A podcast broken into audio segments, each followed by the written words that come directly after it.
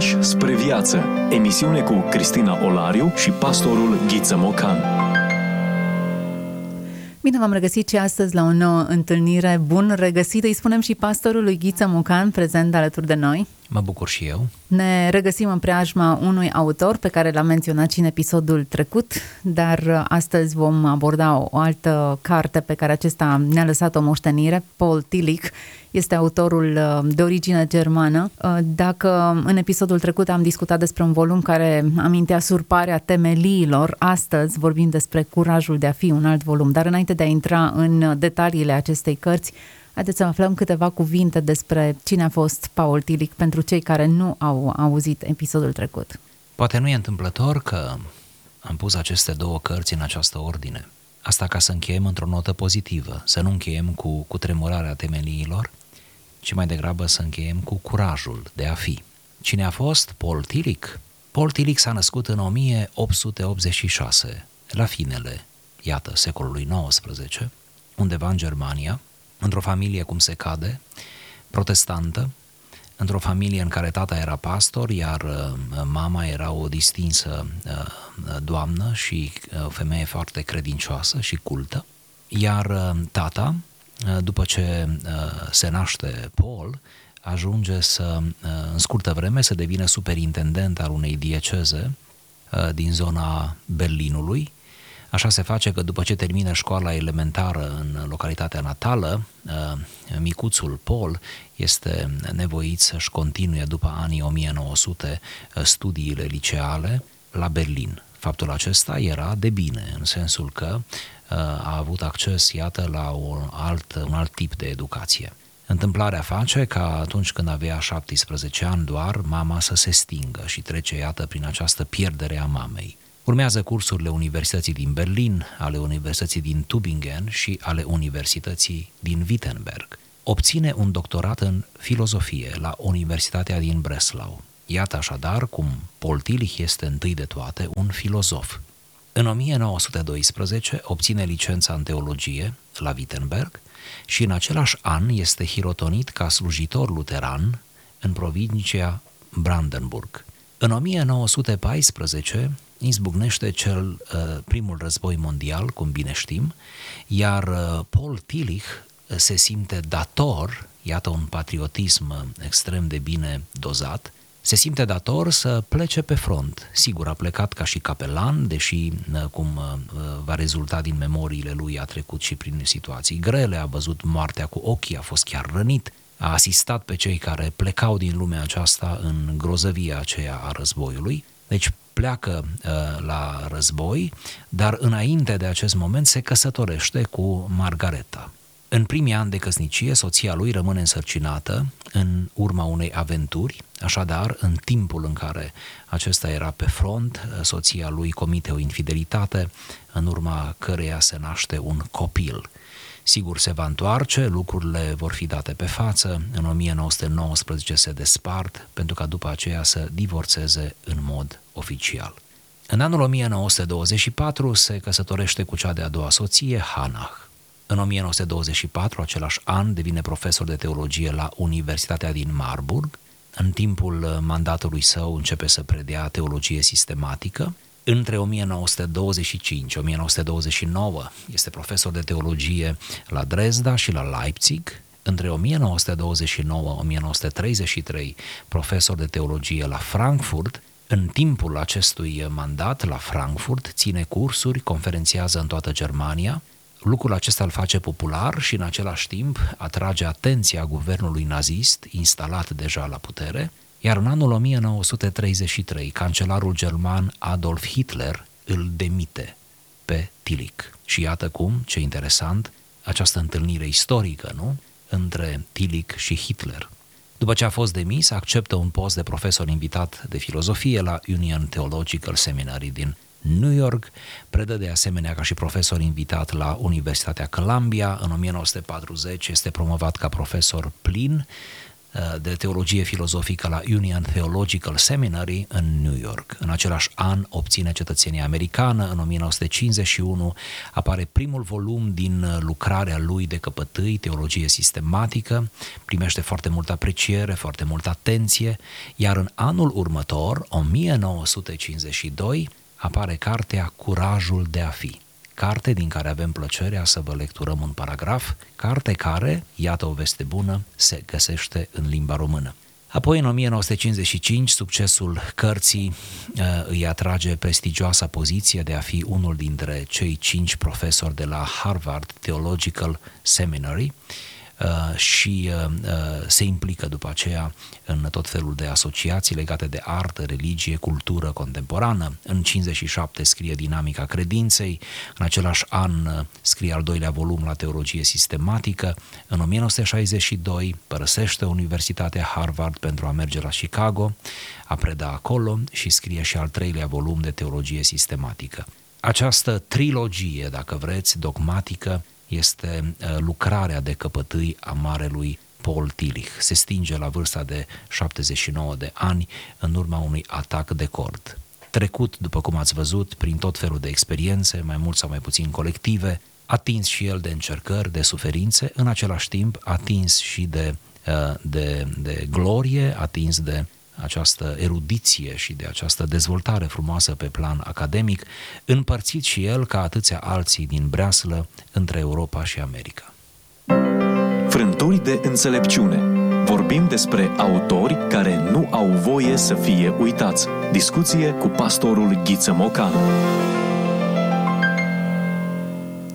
Așadar, astăzi ne oprim asupra acestui volum pe care îl avem tradus în limba română, îl putem socoti și noi reprezentativ și chiar cred că este reprezentativ. Curajul de a fi, în contextul în care acest curaj este enunțat, vom discuta mai multe detalii despre fațetele acestei, eu știu, îndrăzneli pe care ne-o propune uh, Paul Tiric. Da, chiar vreau să fie provocator, nu, per, nu ne permitem să citim toată cartea, nu că ar fi prea mare, dar oricum e o carte densă care înainte de a vă oferi citatul, aș dori să spun că îmbină în mod fericit uh, trei domenii Uh, importante. Domeniul filozofic, domeniul uh, teologic și domeniul psihologic. E foarte interesant cum uh, erudiția unui asemenea scriitor poate să ne ofere pagini atât de savuroase și de încărcate de sens și de idei. Ei bine, eu doresc să vă citesc doar un fragment despre cele trei tipuri de angoasă cele trei tipuri de angoasă despre care mulți au vorbit, mai ales uh, în psihanaliză, nu? începând cu Freud, apoi continuând cu Jung și alții mai puțin cunoscuți. Ei bine, aceste trei tipuri de angoasă sunt luate și uh, enunțate și apoi cumva lecturate într-o manieră creștină. Conștientizarea, spune autorul, a acestor trei direcții de amenințare este de fapt manifestarea angoasei sub cele trei forme – 1.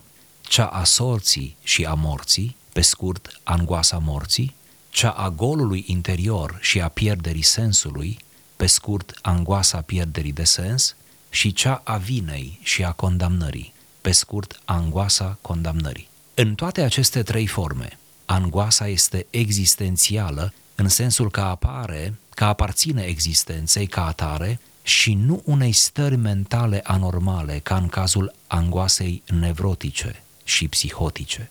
Natura angoasei nevrotice și relația ei cu angoasa existențială va fi tratată în alt capitol. Ne vom referi acum la cele trei forme de angoasă existențială, mai întâi la realitatea lor în viața individuală și apoi la manifestările lor sociale în diferite perioade ale istoriei occidentale. Trebuie precizat înainte de orice că diferența tipurilor nu înseamnă excludere reciprocă. În primul capitol am observat, de pildă, că curajul de a fi, așa cum apare la vechii stoici, nu învinge doar teama de moarte, ci și amenințarea lipsei de sens. La Nice observăm că, în pofida amenințării predominante din partea lipsei de sens, angoasa morții și a condamnării este pusă la, la, la îndoială cu pasiune. La toți reprezentanții creștinismului clasic, moartea și păcatul sunt privite ca niște adversari aliați împotriva cărora trebuie să lupte curajul credinței. Așadar, cele trei forme de angoasă și de curaj în același timp se găsesc intrinsec una în cealaltă, dar în mod normal sub dominația uneia dintre ele. E bine să ne oprim din când în când, să descoperim sensuri noi, lecturi adânci și să ne lăsăm inspirați. Ne oprim, dar uh, la acest uh, text, când am putea lectura toată cartea, drept să spun. Nu știu dacă ne-ar da. ajunge da. următorul interval, dar ar fi interesant să explorăm în, în profunzime cele trei tripuri de angoasă. Poate ar fi o facere de bine să citim toată cartea, să ne înregistrăm. Pornim o emisiune stil audiobook. Poate că în felul acesta îi stimulăm pe ascultătorii noștri să lectureze mai mult, chiar și în forma aceasta. Cineva spunea că generația aceasta Uh, vede, ascultă Evanghelia cu ochii. Foarte interesant cum reinterpretăm textul și îl distingem diferit. Adică avem nevoie să vizualizăm, nu mai lecturăm neapărat ce auzim și lucrurile se, se rotesc în felul acesta. Bun, ne oprim asupra celor trei tipuri de angoasă. Da, ne oprim, dar precizăm de la bun început, cum o spune și autorul, nu e vorba de patologie aici. Nu vorbim de boli psihice, nu vorbim nici măcar de depresie, deci nu despre spațiul, zona patologică, ci vorbim de angoasele existențiale, care țin propriu-zis de existență, adică pe care le avem la purtător în condițiile în care suntem oameni normali, cu năzuințe normale, cu o viață normală.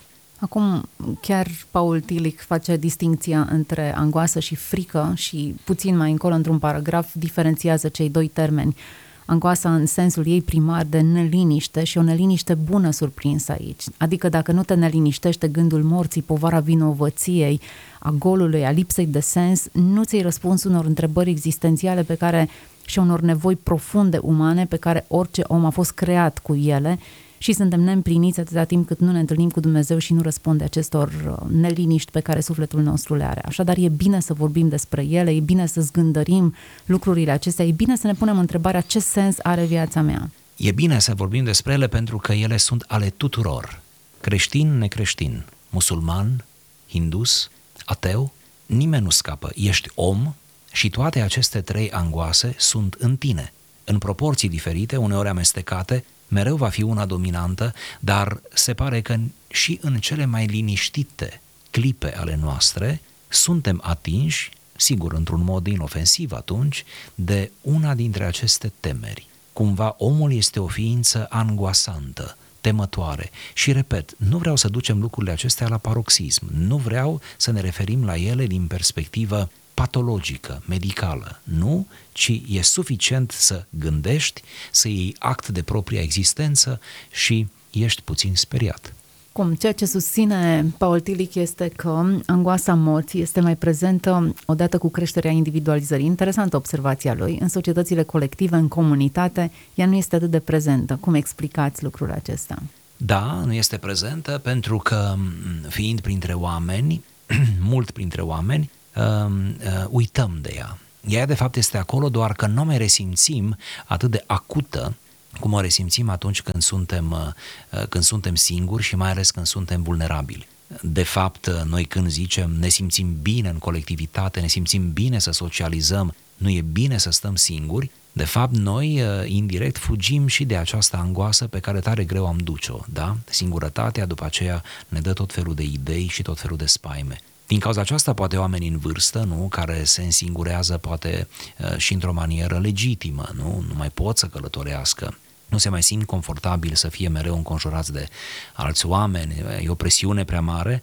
Um, poate și din cauza aceasta oamenii în vârstă uh, reflectează uneori dureros nu, la subiectul uh, morții și a plecării din lume. Acum, dacă individualizarea accentuează angoasa, dacă ea este, angoasa este rezolvată corect, adică sunt neliniștit că nu știu ce se întâmplă cu mine după ce mor. Mă sperie gândul morții. Dacă individualizarea acutizează neliniștea asta și mă face să caut până la urmă un răspuns, e bună. Colectivizarea în sensul celălalt dacă are rol de anestezic pentru această neliniște și nu mă determină să caut un răspuns, doar îmi întârzi cumva neliniștile. Sunt înconjurat de ceilalți, un zgomot permanent care nu mă lasă să-mi dau seama de vocea aceea interioară, care e un semnal de alarmă. Om bun, viața ta se va termina odată și odată. Oricât de frumoasă e muzica din jurul tău, se termină la un moment dat.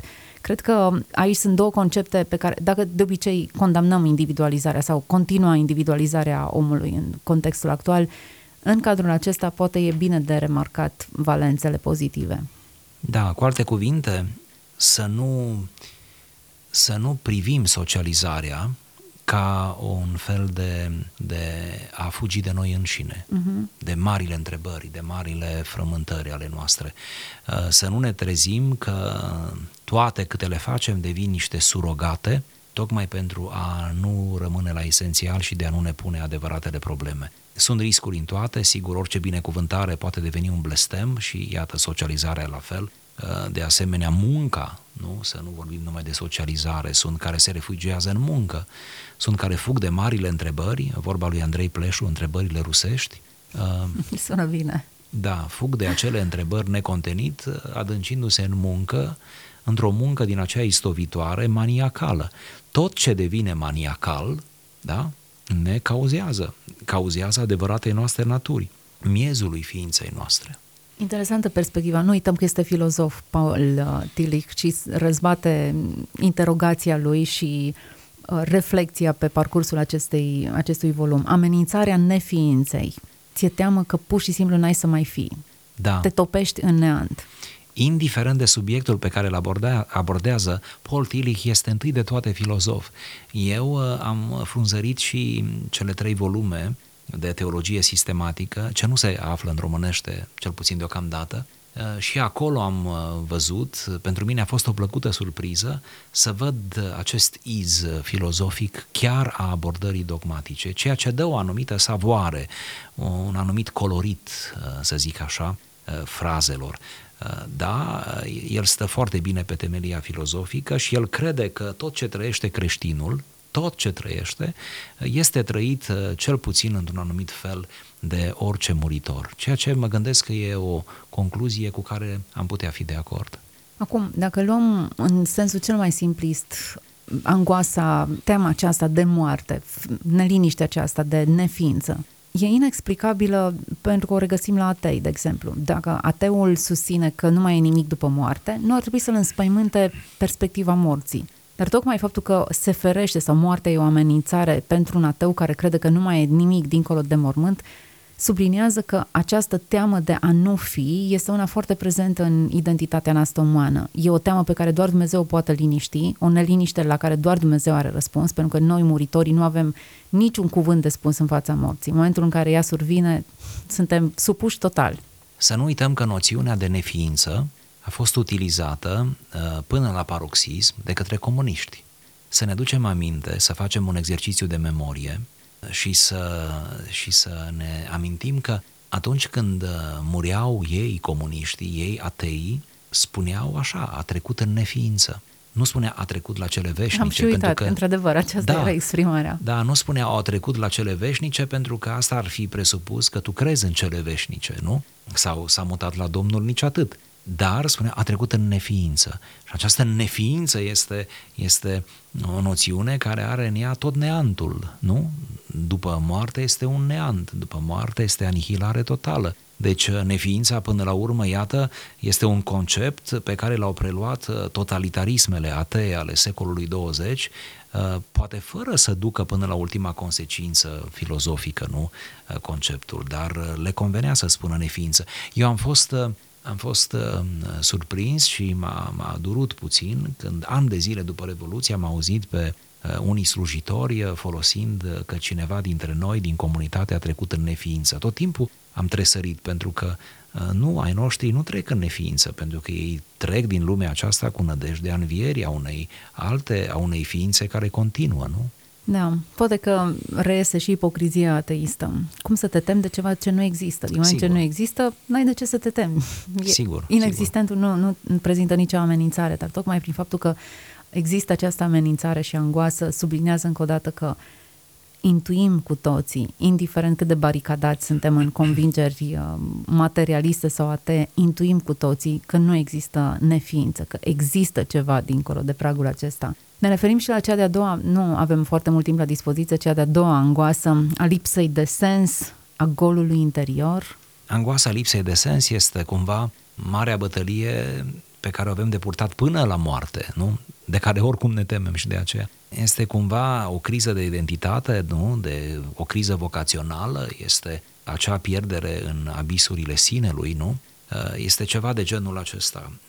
Lipsa de sens e tot mai prezentă, nu, printre, printre noi, e prezentă în oricine, dar parcă în vremea aceasta, parcă generațiile tinere trăiesc în această apatie. Este cumplit, nu? Să nu poți gestiona această lipsă de sens. Care ar fi niște antidoturi? Uh, ni se spune că foarte mult ajută să ai un program zilnic uh, cât mai riguros, uh, să ai niște scopuri tangibile, nu? pe care să le poți duce la bun sfârșit, nu totul să fie ideal și iluzie, um, să ai relații sănătoase, să ai credință în Dumnezeu, să-ți faci rugăciunile, um, toate acestea te ajută să-ți uh, recapeți uh, sensul, da, și să treci peste aceste crize inerente, cum ziceam, de identitate și de vocație. Oare nu Dumnezeu este Cel care atașează sens fiecărui lucru? Nu este Cel care dă conținut fiecărui lucru? Ce interesant! Oricât am fi de departe de el, tânjim după el. Așa este. Și toate aceste tânjiri arată că uh, nu suntem acasă. Arată că omul este în exil, cum s-a scris, nu? Cu atâta eleganță. Că suntem încă în drum, că pribegim cumva și am apucat pe tot felul de cărări uh, care sunt uneori atât de anevoioase, dar uh, ne tot străduim să ajungem acasă. Da, aceste tânjiri arată că că încă nu ne-am întors în starea noastră inițială pentru care am fost creați. Ne e dor de acel paradis în care încă nu suntem, dar interesant, avem memorii din el. Ceva da. în ADN-ul nostru a rămas acolo. Nu știu dacă ADN fizic sau spiritual, dar e clar că există ceva în memoria unui spațiu după care tânjim și încercăm să-l fals și prost, să îl recreăm și să-l reformulăm aici, într-o formulă evident greșită și mult mai slabă. Nu suntem noi creați după chipul și asemănarea lui? Probabil asemănarea am pierdut-o, dar chipul a rămas, nu? Cred că acesta este cel mai prezent sentiment de disperare în, în lumea în care trăim. Absența sensului.